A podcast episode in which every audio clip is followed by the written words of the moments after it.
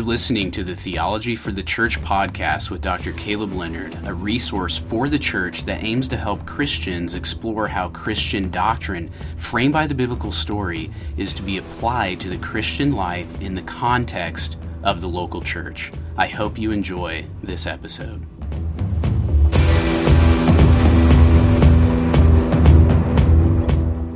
Welcome to the Theology for the Church podcast. Today I'm joined by Dr. Greg Lanier, professor of New Testament at Reformed Theological Seminary, to discuss the topic of the New Testament use of the Old Testament via his recent book on the subject, Old Made New, a guide to the New Testament use of the Old Testament. Dr. Lanier, welcome to the show and thank you for joining me for this conversation. Yeah, thanks for having me. Good to be with you.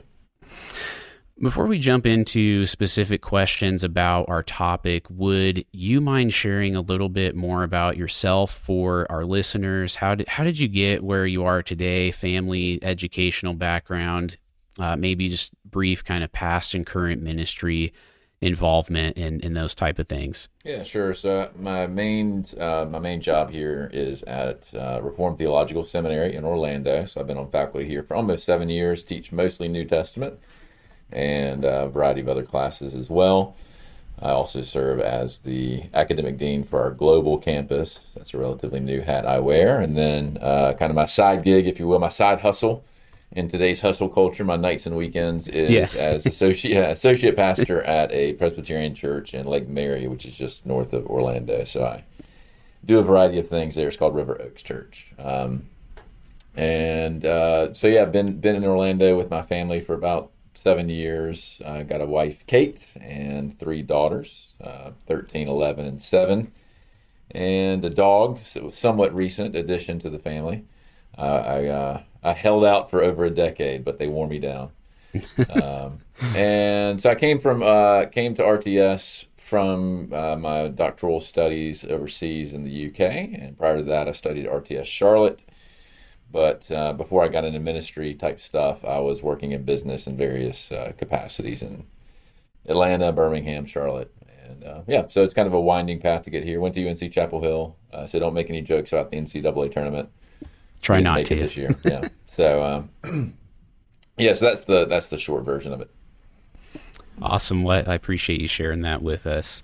Um, in, in in your book, Old Made New, uh, I thought it was really fun, accessible, and engaging read. I, I really appreciate this book, and as a pastor, um, I'll be recommending it, you know, frequently and using it for our Bible teacher training uh, at our church. It's it's brief, but it's powerful, and I think it equips readers well with some essential skills that, that I'm excited to talk with you a little bit about. But before we jump in too far, uh, I'm just curious what what made you want to write uh, this book. Uh, who is your primary audience, and what was your primary aim in creating this resource? Yeah, well, I appreciate the kind words, and actually, uh, sort of what you just described in terms of using it for training up Bible study leaders and that kind of thing is is by and large the, the target audience. Um, this this field has been of interest to me really since the seminary, even before then, actually, just as a sort of informed layperson who liked to read books and uh, actually my doctoral work and some of my research specialties now deal with this field. But uh, one of the kind of hazards of this area of the use of the old testament and the new is that there's so much great stuff that's been done over the past 20 30 years um, on this particular topic. There's kind of been a rebirth in this area in some respects uh, especially in terms of sort of understanding the Old Testament, uh, how, how the New Testament uses the Old Testament to express, uh, or it's sort of an, an, anticipation of Jesus, which is really, really sort of life giving and exciting for a lot of people, especially if you grew up in a church that kind of downplayed the Old Testament. Uh, but but the problem is, so much of this great research has been super technical. Uh, we're talking, you know, 400 page monographs uh, for like a PhD that is not meant for an average audience, and it might be on like one verse that is used yeah. in Romans, yeah. or it's uh, it's journal articles that most people don't read. And uh, as I've taught on it in church context at, at my church, but elsewhere, uh, I was like, you know, it really would be nice if there was some book that I could that that could teach this and, and get this whole idea across in a way that's accessible to my mom, you know. Um, and as I was thinking through, okay, well, is there something like this out there? And talking with Crossway, who published it, I was like, I don't think that I don't think this exists. Surprisingly, for all the things that have been done, there, there are some kind of intermediate books. Um, but many of them are even for my master's level students are really hard to to access and i've had students just complain that they're even for them it's too hard to read. So it's like well i'll give it a shot and try to write something that will be useful to the to sort of the normal folks in the pew uh, really as kind of a, a, gateway to, to more study more than anything. It's not meant to be the, the final voice on the matter but hopefully it's going to give some people some simple, memorable tools that they can kind of probe this vein because I've found it personally really life giving, and I hope others do as well. It's sort of really because so ultimately the goal is uh, to provide a, a book that becomes foundational for changing the way you read the whole Bible. Um, it's not it doesn't cover every verse doesn't cover everything but it's mainly just trying to at least give a set of tools and a certain approach that will really shape the way you read especially the New Testament, but the Old Testament as well, uh, kind of forever after that. That's kind of the goal. Um, and try to keep it accessible, try to write a book on this topic without using big, big fancy words. You know, that was a goal of mine as well, uh, to try to make it robust, but uh, not inaccessible to a, to a normal readership. So that's, that was kind of the goal. Yeah. And I, and I think, you know, at least for, at least for me, I, I think that's a, a goal that was accomplished uh, by this. So I'm excited to um, get it in the hands of, of, lots of other people. And so you, have kind of maybe answered this a little bit already, but just kind of curious, why, why does why does the topic of the New Testament use of the Old Testament matter for every Christian? And how is our understanding of the New Testament hindered by Old Testament illiteracy? Yeah. I mean, actually, that, that latter point you mentioned is, is probably the the big issue. You know, every every few years we have surveys that come out by you know various groups that do these kinds of surveys about doctrine and you know what are the average kind of self-identifying Bible-believing Christians? What do they think about these topics? And uh, you know, one of them is do they believe that Jesus is fully God or not? And you know that that's becoming less and less apparent. And so I wrote a book on that topic as well. Um, but uh, one of the big blind spots that, that I grew up with. I, I, I was uh, this was a problem in my own kind of church upbringing. Is uh, it's just a general um, lack of thorough teaching of the Old Testament, and I understand why. You know, you, you open up Leviticus, you open up Numbers, and it's a very foreign world that you're dealing with. And so what you know, so I think a lot of Christians, and this is not just a problem in in our country. I think this is a general issue, uh, broadly speaking. Um, you know, the Old Testament's hard, uh, and it presents, especially in our contemporary context, uh, particular challenges related to human sexuality, that kind of stuff. It just makes it easy to want to distance yourself from the Old Testament.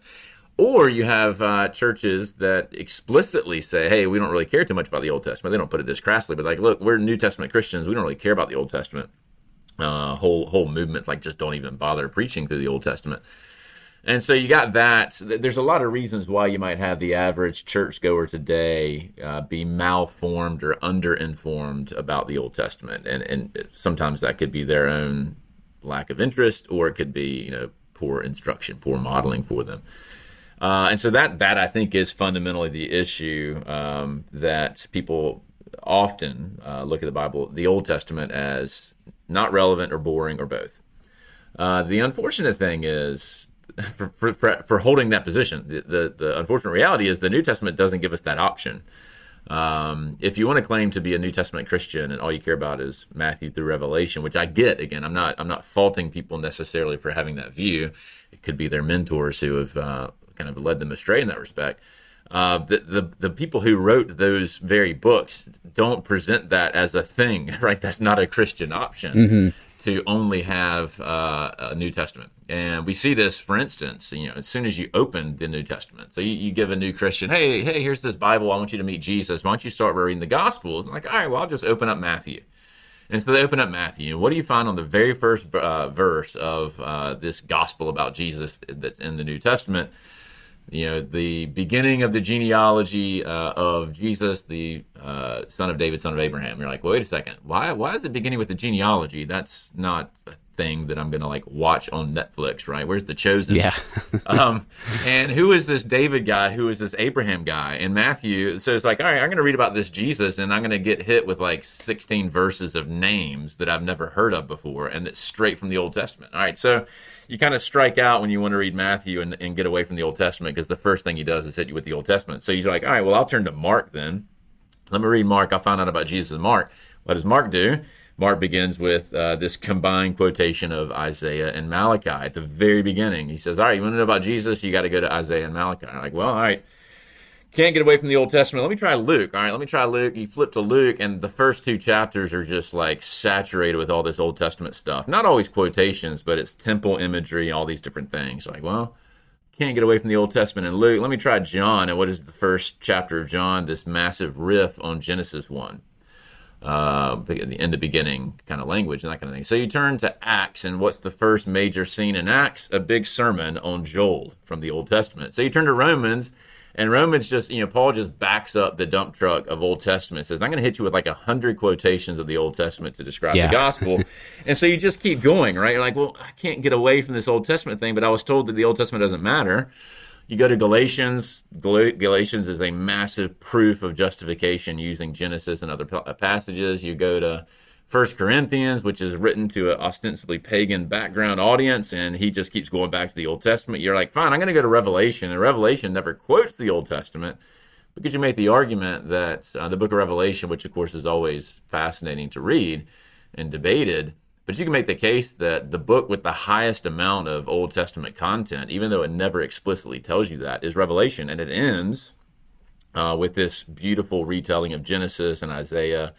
Point of all that is the reason why the Old Testament matters for the average Christian is that you can't read the New Testament without it. And they don't let you uh, read their writings without mm. going mm-hmm. back to mm-hmm. the Old Testament over and over again. You can't make it really any sense. Any essentially, I mean, I, I think I, I, try to kind of prove this out in the book. But any doctrine that matters, uh, and they all matter, but like, so I'm sort of putting that rhetorically, but any any key truth that matters in the New Testament, um, in some way, shape, or form, they defend it, prove it, detail it out, story it, if you will, using the Old Testament. And so, as a uh, if you're a Christian who hasn't been taught well in the Old Testament, the Old Testament is this kind of distant thing and you've heard of Moses and you've heard of Daniel, and that's about it, then that really impoverishes your reading of the New Testament. And that's the fundamental issue, I think, is that you can't make any sense of the New Testament without the Old Testament because uh, they, they just don't, they, it's just not an option on the table because uh, that was their Bible. And so if they're going to sort of theologize based on Scripture and teach us to do that, what Bible are they going to use? They're going to use the Old Testament. Um, and so that that's kind of the motivation behind, um, or, or that's the, so I think, the kind of sociological need for something like this.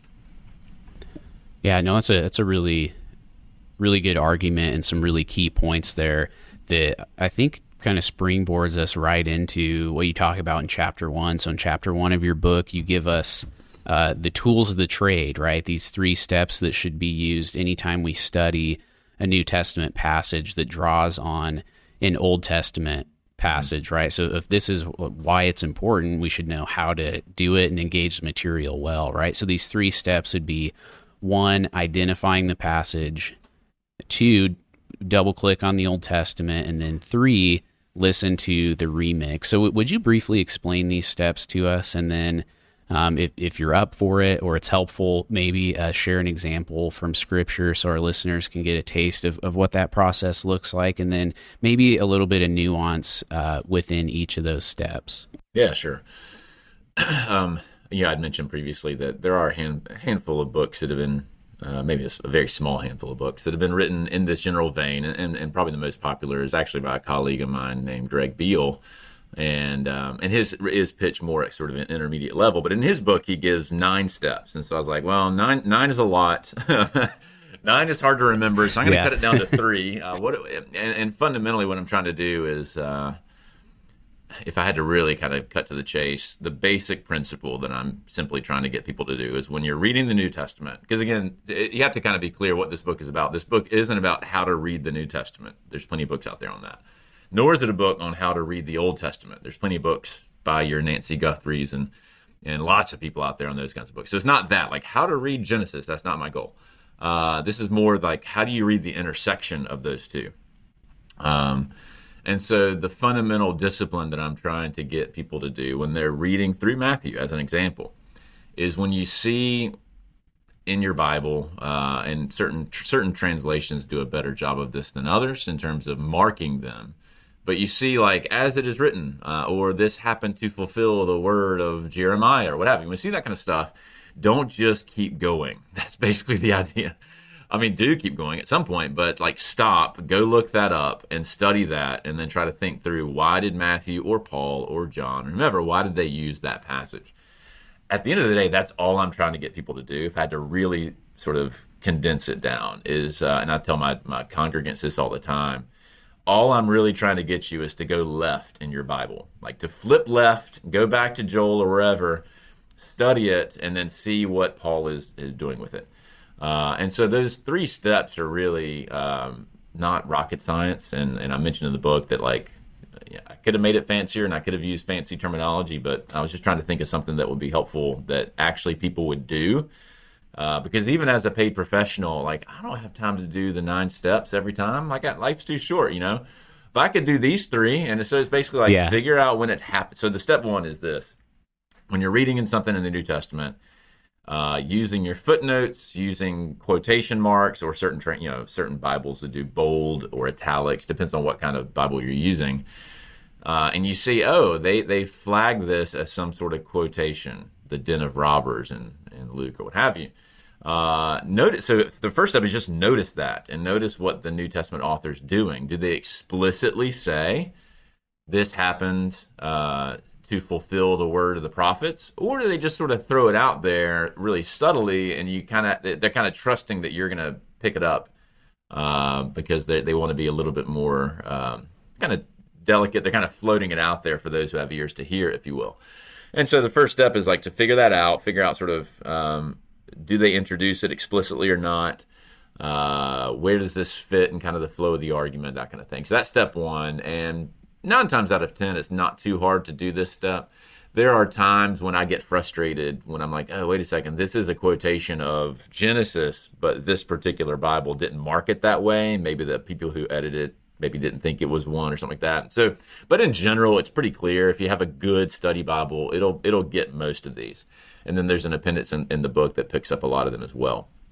Uh, so step one is that. That's kind of the easiest step. Step two and I, you know, I'm trying to think of what, what's a clever way to, to name these things. Uh, identify is not terribly clever, but that's what I came up with. Um, the second step, the double clicking, or you could say, you know, pinch zoom or something like that. The basic idea is if Paul or if if Luke, whomever, if they have put their finger on an Old Testament passage, the the most important thing we can do in this process is double click on that as if it were like a hyperlink and go to that passage uh, go look up at least the chapter, um, and hopefully, you know, and again, this doesn't have to take a whole afternoon, right? This could take five minutes. Go look up the chapter, read the chapter, figure out which verse they're specifically drawing on, or multiple verses. But see, what's the broader context? Where are we in the Bible? Oh, this is from Numbers. Oh, this is from Isaiah. Okay, maybe you have to look up my study Bible. Okay, what's Isaiah about? When are we talking about? What's happening in the life of Israel at this point in time? Why does it matter? to sort of prompt your thinking of, okay, if I'm Paul, why would I go to this passage? Uh, what is that telling me about where we are in the story? What's God been up to? What's Israel been up to? And what are the things that could have prompted one of the apostolic writers to, to draw on this verse? And for most, that's going to be the hardest step. Because if Paul or John is drawing on Zechariah, you know, when's the last time we did a sermon series on Zechariah? Mm-hmm. Actually, our church sure. did not too long ago, but um, that that's and and for the average Bible reader, um, and I, have been there. I get it. Uh, I just happen to be, you know, in the field now, so I do this for a living. But I, I, totally get like that's a very difficult thing to do. It's like this is intimidating. I don't know anything about. I don't even know how to pronounce this book's name. Like I don't admit that, but I don't know how to say Habakkuk. yeah, um, yeah.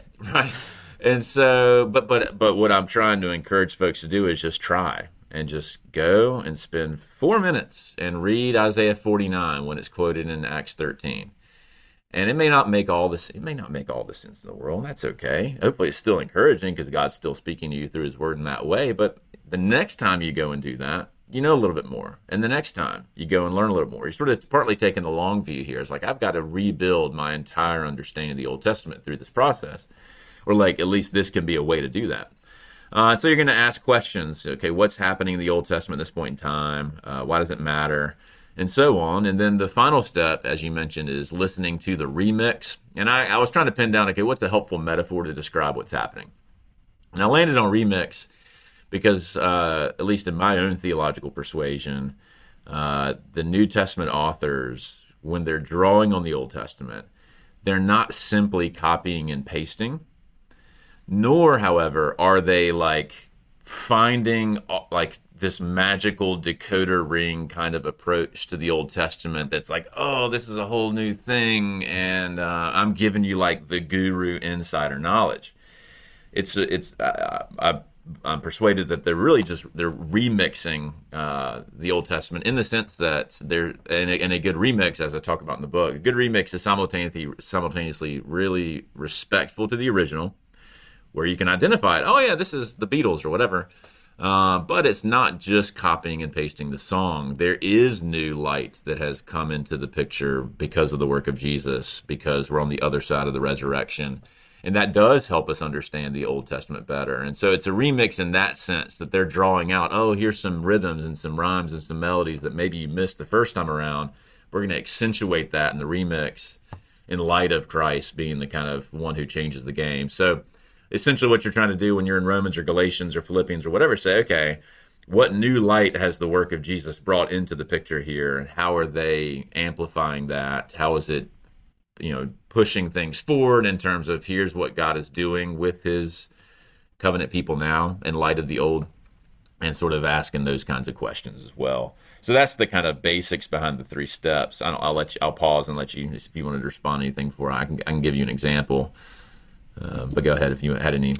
Yeah, no, that's just yeah, that's that's super you know super helpful, and I think just remembering you know particularly like you said, it's a you know this is a journey. It's it's uh, uh, uh hopefully I'm reading Isaiah 49 more than once in my life, right? That right. Um, there there may be times when it's like, man, I've got a couple hours and I'm just really engaged in this topic and I really want to study, you know. And then there's other times where it's like, look, I'm a you know, let, let's say, you know, it's a, it's a busy mom who's got 15, 20 minutes uh, to, to read, right? It can still be fruitful to apply these steps. They're easily uh, rememberable mm-hmm. and easy to implement. And just letting that be, you know, a word of encouragement that this is a, a lifelong journey until we go home to be with the Lord and just to see those as kind of foundational uh, building blocks. No matter how much how much time you have, everyone can engage in in these ways. So yeah, yeah um, go for it if you want to share an example or yeah. And, and just to just to sort of underscore what you said, my uh, my church's women's Bible study. We have two different women's Bible studies at the moment, and they're they're actually going through the book. Um,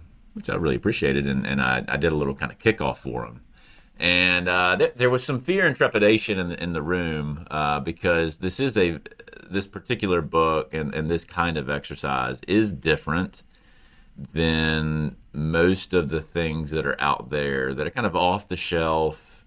Here's a Bible study on this book or topic. Uh, and those are all fine, and, and I'm, I'm, really appreciative. There's so many things out there that, that do that well, and um, and, and truly am. Uh, and I said, you know, that so I want you to keep doing that, but for this season, you're gonna. I want you to trust the process. That fundamentally, what I'm trying to do is is teach you a skill through this book and through the you know study guide that goes with it and so forth. Teach you a skill, not so much content, but teach you a whole new way. And it's not even new; it's really the old way of studying God's word. That it may, maybe it's not gonna like you sit down and you do it for a, a passage, and it sort of it gives you what you need to get through that day, right? Which is how many people approach reading the Bible, which which is a, a, a valid way to approach the Bible. Um, it's like it, it, may not do that. It may not be the warm fuzzies, right? Uh, and I hope I hope it is, but it may not be. But if you take the long view, I'm hoping to sort of get you to a whole nother level where your Bible reading over the long for 50 years becomes more mature, more robust, And so there's maybe maybe there's a short term loss of I, am you know the book is not going to be like here's how to raise your kids better. That's not this kind of book.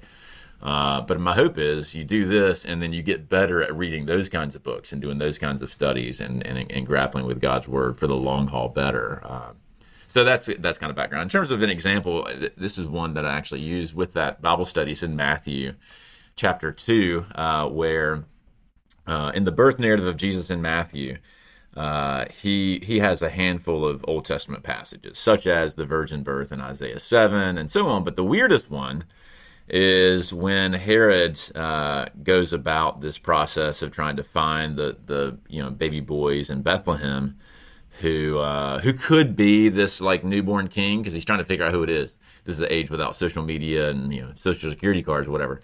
And so, like to be safe to try to snuff out Jesus, he's like, I'm just going to kill all the recently born kids in Bethlehem. And it's a terrible scene, the slaughter of the innocents, as we call it in Bethlehem. Uh, but then Matthew, somewhat surprisingly, says this happened. Uh, this is Matthew 2:17 to fulfill what was spoken by the prophet Jeremiah. So there's our identification step, right? Okay, this has got to be some quotation or citation from Jeremiah. Got it. That one's pretty easy. Um, and then you just look at your footnotes to figure out which one it is. But here's what he says: A voice was heard in Ramah, weeping and loud lamentation. Rachel weeping for her children. She refused to be comforted because they are no more.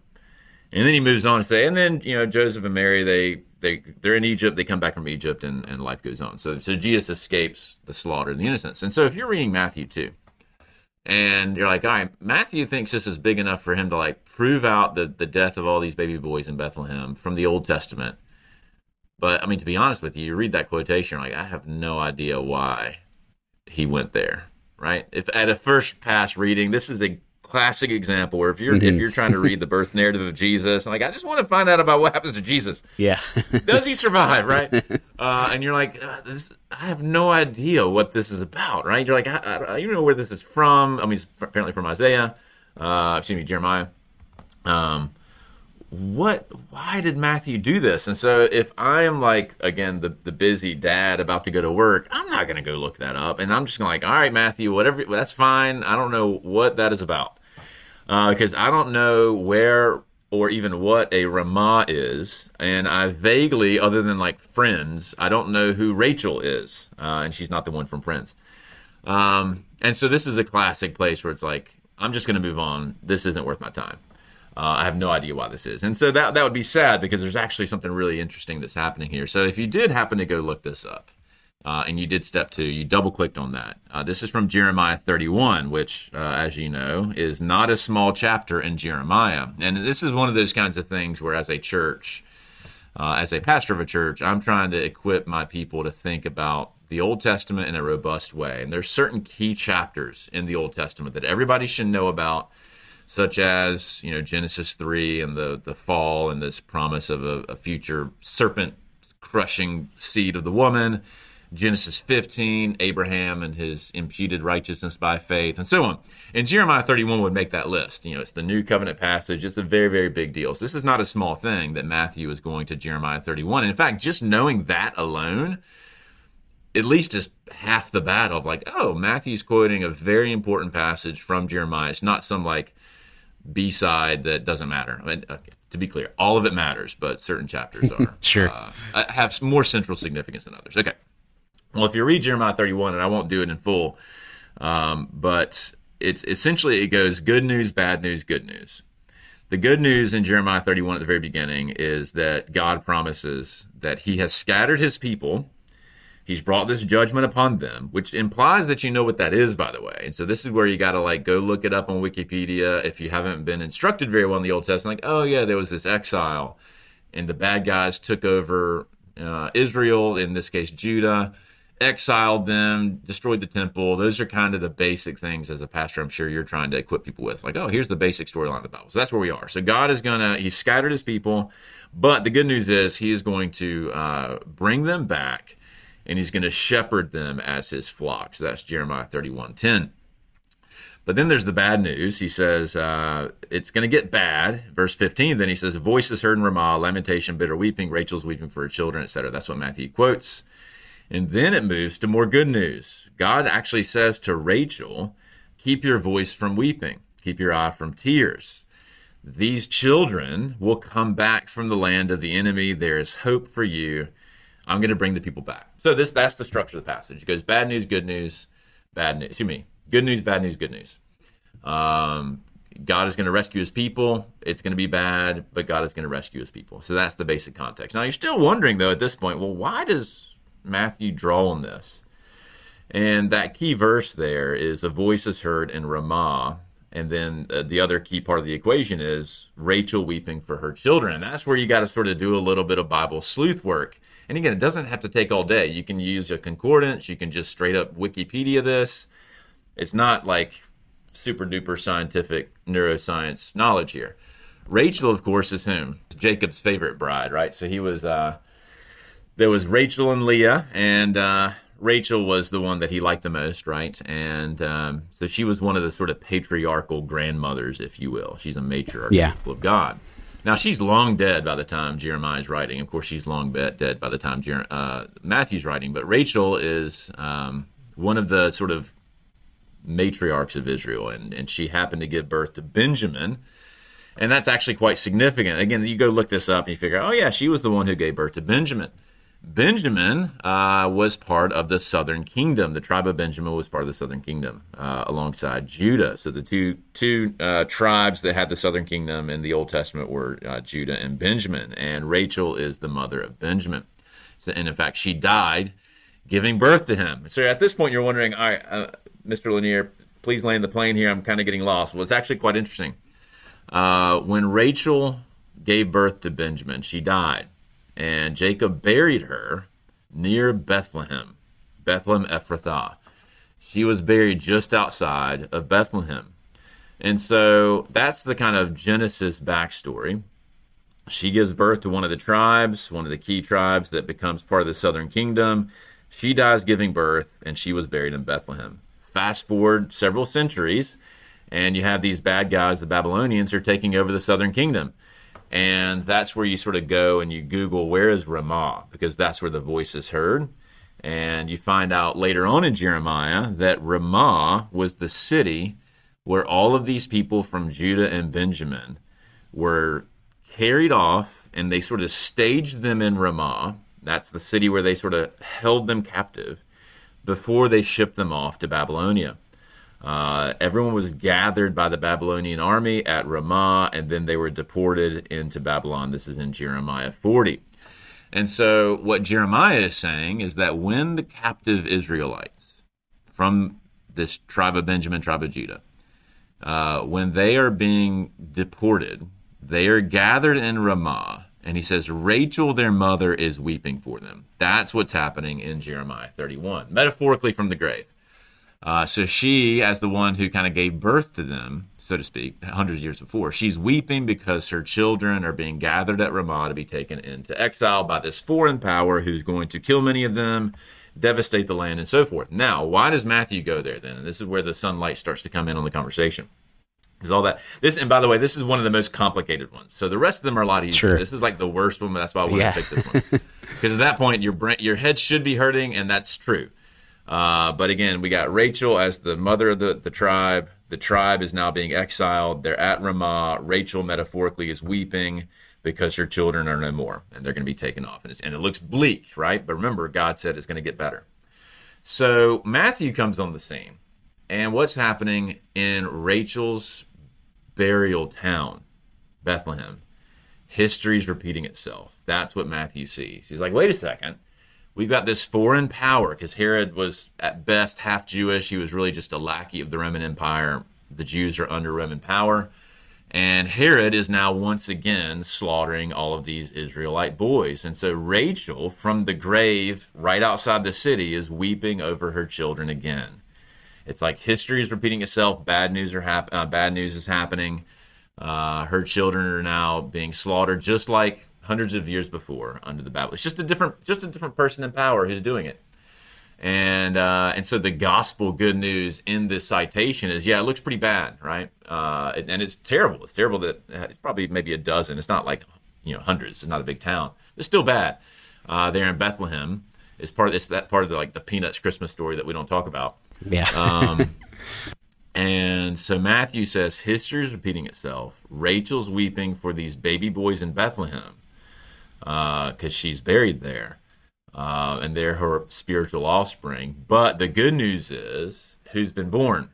The one who's going to deliver them, the one who is going to actually bring these through, you know, through his saving work. He's going to bring the good news to bear, and of course, that then is what Matthew. That He's going to tell that story for the next twenty-six chapters. He's going to tell the story of now. Here's how Jesus comes to save the day, and so that's a very complicated maneuver. But it, it, you know, if you can track with that one uh, the rest of them are a lot easier, but that one I think to me is really fascinating because you don't make any sense of that Matthew quotation unless you actually dig in and say, wait a second, what's happening in Jeremiah? And then from Jeremiah, you go back to Genesis uh, to figure out who Rachel is and where's Ramah and all that kind of stuff. And and it, for me, it like it really clicks when you realize, oh, this is what's happening.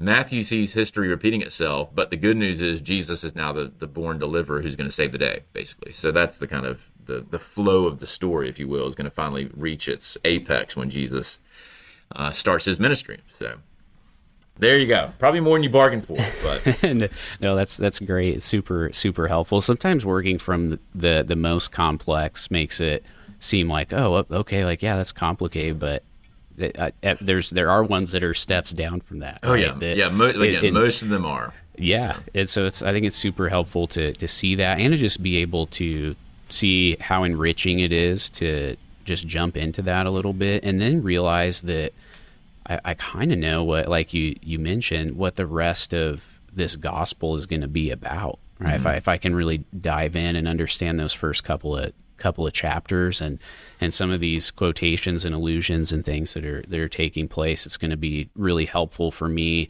uh, to to have a lens to to view the rest of the gospel with. And so yeah. I think that's super super important. And it, I mean, you know, Matt, the the thing that's frustrating for people for, for us um, is because we got Netflix, we got lots of entertainment, um, and that crowds out the. I mean, frankly, it just crowds out the amount of time we spend in God's Word.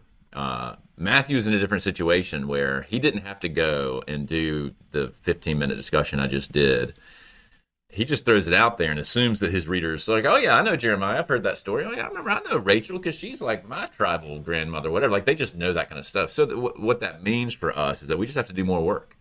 And as a pastor, it's like I've, I've got to train my people to be able to see this, and I got to give them the story. Like they got to know from Genesis to Malachi, like what's the basic story keep telling that story because it really will help light bulbs go off in those kinds of moments and and de-foreign or it'll familiarize it's uh, it, it'll make the story less kind of obscure and foreign to us and make us more familiar with it but it just takes time it takes work.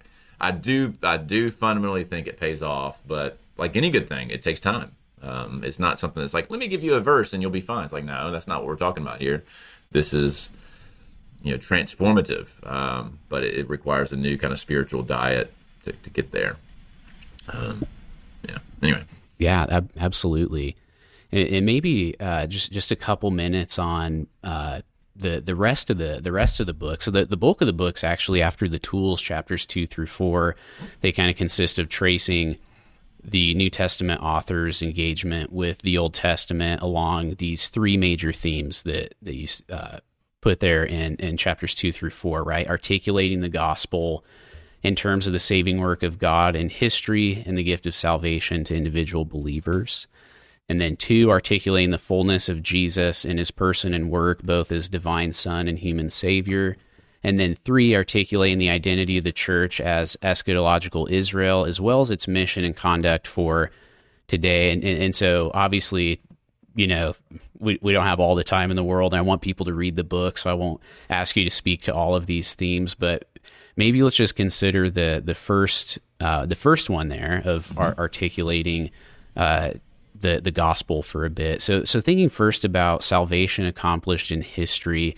Uh, how do the New Testament authors show us that the Old Testament is a witness to the storyline of the gospel, and, and how do they help us see our present situation in salvation history through the lenses of the Old Testament. Yeah.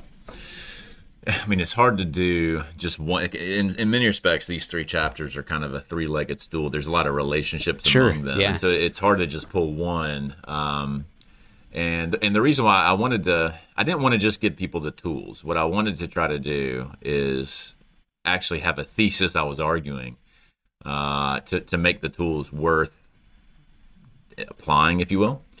And to the extent that anyone, uh, whether it's a uh, whatever your denomination is, most folks these days, I hope, this is probably not universally true, but most folks have at least got a pretty some sort of feel that the Old Testament points to Jesus in some way. Which, by the way, is a massive claim. I mean, that's a, that was huge for me to realize that. Uh, and, and, most, uh, well, again, it's hard to be hard to be overly general, journalistic, but I hope most churches at least nod in that direction. But my guess is most don't nod in the direction of the Old Testament is also instrumental to understanding the gospel, with Jesus at the center, of course, uh, and to understand who we are as the church. And so that's why I wanted to kind of piggyback on the Jesus shoulders, if you will. I mean, that's essential that the Old Testament mm-hmm. points to Jesus, but really surrounding that is also the, the salvation and, and the church. So there is a kind of intrinsic relationship there. But in terms of the gospel, um, and I did break it down in two different ways. One is kind of the broad story that we could call the gospel, and then the other is kind of the individual doctrines that radiate from the core of the gospel. In terms of the story, um, one of the things I've, I've, found particularly helpful, like with my own kids, or in you know helping with youth ministry or children's ministry, and we've we've done a lot at our own church, kind of trying to to instill this in our parents, in the kids themselves, and youth, is recognizing that uh, the the story of Jesus is the continuation of a story that has already been underway. Uh, in fact, prior to creation, actually, according to John, who was there prior to creation? The Word of God was there, namely Christ Himself, uh, and your personal story uh, as an individual, especially in a world in which we're all, we're, you know, much of the goods and bads of the past several years have shown us that everyone's trying to find a place in something beyond themselves, uh, a community to be a part of, a story to be a part of, and fundamentally, Scripture is the story. Um, and so that's what's so interesting whenever you get to Matthew 1. You're like, hey, let me tell you the story of Jesus. All right, kids, gather around. Let me tell you about Jesus. Let's go back to Abraham, right? That's what they do. It's like, well, Jesus doesn't come yeah. out of nowhere. Yeah he's not Superman, born on you know just sort of coming in some space pod. No, he he goes back. He's continuing a story that's already been around. John does the same thing. Luke does the same thing. Paul does the same thing. They're always going back. Say, to understand the significance of the work of Jesus, you've got to understand that it's not this like, hey, let's just have a Messiah come out of nowhere um, to do some nebulous things that we're going to make up. Like, no, they're saying it all makes sense in light of creation, fall, Adam and Eve, and God's slow, uh, progressive plan of redeeming a people back to Himself from Adam onwards. And so it's it's actually quite staggering. I do this in one of my Paul classes. Uh, is I I use verses from Paul to essentially reconstruct the Old Testament, um, not the entire thing, but it's it's quite. He's a very obviously as a spirit inspired apostle he is, but I was actually kind of struck because I, I kind of started doing this somewhat recently. It's like, oh, you you really can reproduce the entire Old Testament storyline from, you know, in in Second Corinthians when God spoke and and called light into existence. That's how Paul phrases it. To Adam being the first man, Eve and Eve being deceived by the devil. God promising that through an offspring she would be redeemed. That's Genesis 3. And then Paul leans heavily on Abraham over and over again. Uh, he leans. He goes. You know. He goes Isaac. He goes uh, Rachel and Sarah. Uh, excuse me, uh, Sarah and Hagar. I mean, he hits every. Then he, he goes into the exile and David.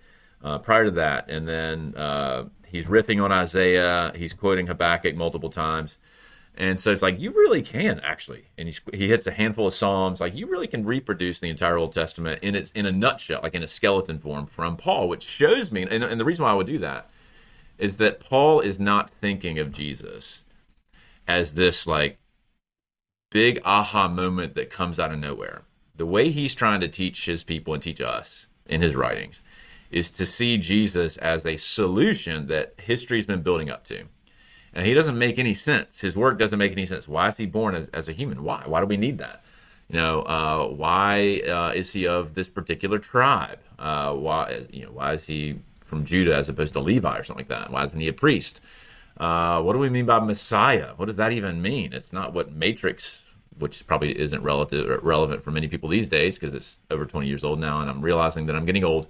Uh, and my movie references no longer make any sense to the post Gen X crowd. But I digress. Yeah. Um, you know, what? How does the exile play into this? All these different things. Paul, as an example, is sort of piecing together from the Old Testament. And then he says, and here's the kind of uh, highlight of all this: is like in Galatians 4 4, he says, At the fullness of time, God sent forth his son.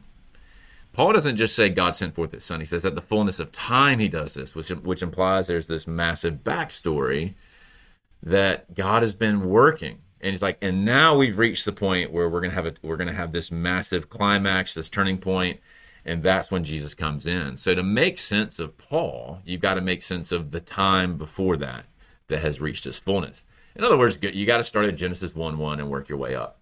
Uh, so Paul does that, the others do it. And then he says, Look, by the way, you as a church are the people upon whom uh, all of these promises, which he's drawing on Isaiah in that particular context in Corinthians, uh, they all these promises have come upon you. You're now in the day of salvation. And so you just can't get around the idea that Paul thinks of the gospel as something that is linear that has a timeline, that has a story that Jesus and his work and the church it all fits into. So that's the kind of story part of it. And of course, I detail that, that out in much more detail in the book. But then when you add to that the sort of individual doctrines, such as uh, you know regeneration, regardless of how one construes it, it's most Christians hold to some form of regeneration, justification, sanctification, adoption, future glorification, faith, repentance, and I'm not doing it in order, I'm just sort of throwing them all out there. Uh, the striking thing to me is that every time one of those near and dear, like individual aspects of salvation, like your own personal justification, as an example, the New Testament authors never say, oh, by the way, here's this new thing that we just came up with, right? Here's this new thing that, like, yeah. justification by faith through the grace of God. It's like, we've got this great idea because of Jesus, we got this whole new way this is all going to go down, and it's by grace now, and it's by faith. And I think a lot of churches kind of get, I certainly thought that. They give this impression that, like, the key doctrines by which an individual person is reconciled to God, that, like, just all of a sudden that starts happening. Uh, it's like, wow, that's cool. That's a whole new thing. And the, the weird thing is that they never do that. In fact, every single doctrine that goes into sort of a person's individual salvation and again, you can prove this out. They they they define the terminology, they define the meaning of it, uh, they give examples of it, whatever it might be, from the Old Testament, which to me suggests, huh, maybe they were saved the old the, in the Old Testament the same way. Maybe it's not an innovation actually; it's just the greater fullness that that uh, it was pointing to in Christ. And so, justification by grace alone through faith alone is not Paul's invention he's just recovering it from Genesis 15, Psalm 32, and so on. Uh, that to me, I think, is actually. I mean, I could talk about this for hours. That that to me is a profoundly important theological point that really should reshape the way someone thinks about all mm. of hmm. the Bible. Actually, I mean, it's a really big deal. Uh, but we're running out of time. yeah, no, no, it's uh, that's no, that's that's perfect because uh, on I'm going to quote you to you from page uh, 63 uh, of your book, you say the New Testament gospel is the Old Testament gospel remixed in Christ. And then a little bit lower on that same page, you say the New Testament authors approach God's self disclosure to Israel in the Old Testament as a wellspring for how we should understand salvation as accomplished in history and applied personally to lost sinners. And so I, th- I think that's a really, really important point to see, especially because you also uh, near the end of of this chapter on on the gospel, you say that there's really uh, I mean, there's more than this, but but three benefits uh, that building Old Testament literacy would offer regarding this theme, right? Preserving the apostolic gospel, which number one. Number two, presenting an intelligible gospel to newcomers and then three showing that the gospel is not just uh, about you right so mm-hmm. I, I think those are those are super important because i want to make sure that the the gospel i'm sharing with someone is is the same gospel that, right. that paul shared right and sometimes cutting out this storyline feature uh, one, it robs what the true apostolic gospel is, but it can be really confusing and almost like, I'll even say it, I think, irrelevant to some people in our culture of, of, of just starting with, uh, okay, like, what, what is sin? Like, wh- Yeah. why does Jesus matter? Like, start with Jesus. Who's Jesus? Right. You know, so why, why do I need that? I feel like And I'm do- doing do pretty need good to with pray, why do I need to pray a prayer to have him come into my heart? And then, like, what does that even mean? Right? None of like the, the, a whole century of sharing the gospel. I, I feel like has been the kind of this hyper individualistic Old Testament ignorant approach to doing it. Sadly, uh, that uh, hopefully we can sort of recover from it in a certain respect and give them a, a bigger, more robust gospel. But um, but yeah, sorry, I sort of cut you off, but No, no, you're you're you're you're good. I, I think it's just just so important, especially seeing you know somebody may be skeptical of like you know how how relevant is this to me in my you know walk, walk with Christ besides just Bible knowledge, right? Well, actually, it, it's way more than just I want you to know the Bible, right? As a, as a pastor, you know, someone who's discipling you, it's like I want you to to know stuff. Right? I want you to grow in knowledge and wisdom of of who the Lord is, right? I think that's a command. You know, I think Paul prays that in Ephesians three, right? I, I I want that for you know my people, but for them to also see like, well, I want you to have sound doctrine. I want you to share an accurate gospel, right? I, I, and, and I want you to be able to do that with your kids as you you evangelize them. I want you to be able to do that with coworkers, people in this church or your small group, and, and be able to see that you know, it really does matter. It mattered to the New Testament authors that they help their audience understand the Old Testament, right? To be able to articulate uh, true things, right? To to be able to see uh, those shadows of things that were always there to shine light on that, so that you can see them in their fullness. But if you just put a spotlight in somebody's face, they can't see anything but the spotlight, right? So, so we you know, actually need that furniture that was sit, sitting there dimly lit, right? And and to turn the lights on fully. Yeah, and it's interesting that you mentioned that this is how the apostles did it. Um, I, again, as someone in ministry, I totally understand why there's a temptation to dummy things down, and I get it because people have short attention spans. The Bible's hard. I get it. We just want them to know Jesus and invite them in their heart. I understand. I get that motivation. I don't. I completely disagree with that motivation. And and part of my part of my job, I tell my students like my my job here is to make things more complicated, not less um, Sure.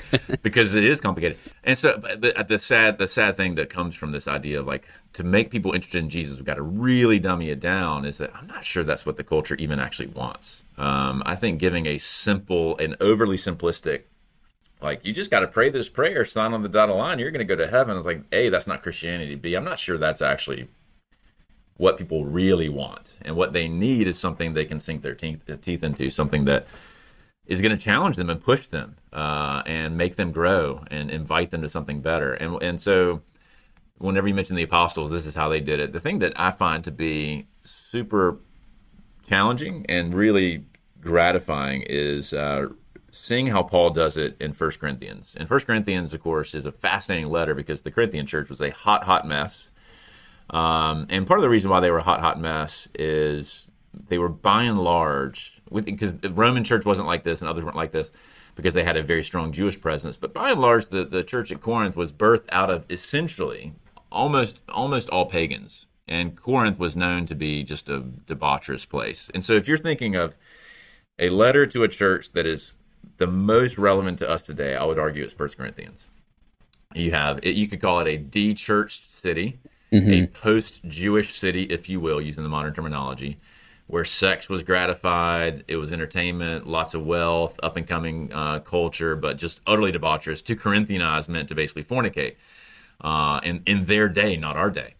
And so Paul's writing into that. And uh, what's fascinating about that, so he's, he's trying to reach people who know, who theoretically know nothing about the Bible, no interest in, in Jewish, Judeo Christian values, which I think is exactly where we are today.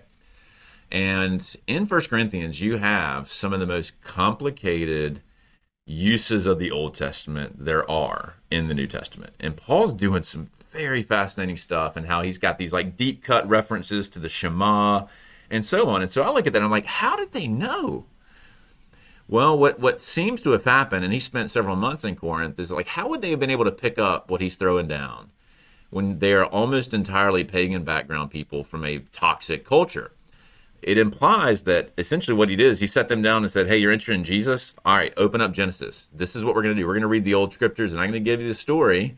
And then we're going to talk about numbers and we're going to talk about Moses going through the waters and all these different things. And then when he writes them, he's able to tap into that. And the point of all that is when Paul's trying to reach a thoroughly pagan city, arguably the most pagan city that he writes in any of his letters, uh, even Athens had better culture than Corinth did. Um, he he some whatever he did when he was there, he equipped them to read the Old Testament. Then when he writes his letter, he's making all of these very fascinating uh, echoes and reference to the Old Testament because he's taught them that, which implies that his first order of business after proclaiming Jesus is all right. Let me give you some ballast. Let me give you some background. Let me explain who Jesus is.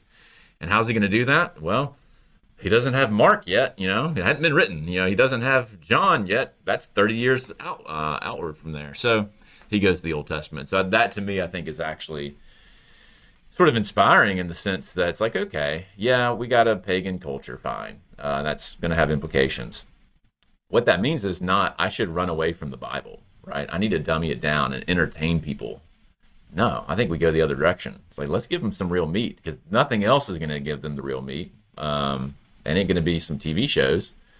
So uh, why not? Why not lean into it and make Christianity robust and legit and uh, and push people? So I mean uh, that's my hypothesis, but I think the Corinthian letter maybe backs me up on that. Uh, don't don't go the easy route, go the harder route, and actually produce stronger Christians that way. But anyway, that's that's kind of my soapbox into the to the spiel, I suppose. But uh, no, that's that's awesome. I, I totally agree. And uh, Dr. Lanier, I really appreciate you joining me for this conversation. It's been really fun to think through this and pray it's edifying for those who who listen uh, in later to, to this episode. I'm going to link to your book, uh, Old Made New, in, in the show notes. Uh, but thank you for joining me for this conversation. I really appreciate it. Thank you. Sorry for getting a little long winded, but is what it is. Oh, it was, it was good, brother. Thank you. Listeners, if you enjoy the podcast, please subscribe to the show if you haven't already. Share it with your friends and give it a good review, whether written or just clicking some stars on Apple Podcasts or Spotify. It helps others find this show that may be interested in gospel centered resources like this one. Also, if you have an idea for an episode or someone you'd like for me to interview, please reach out to me and let me know. Thank you, and until next time.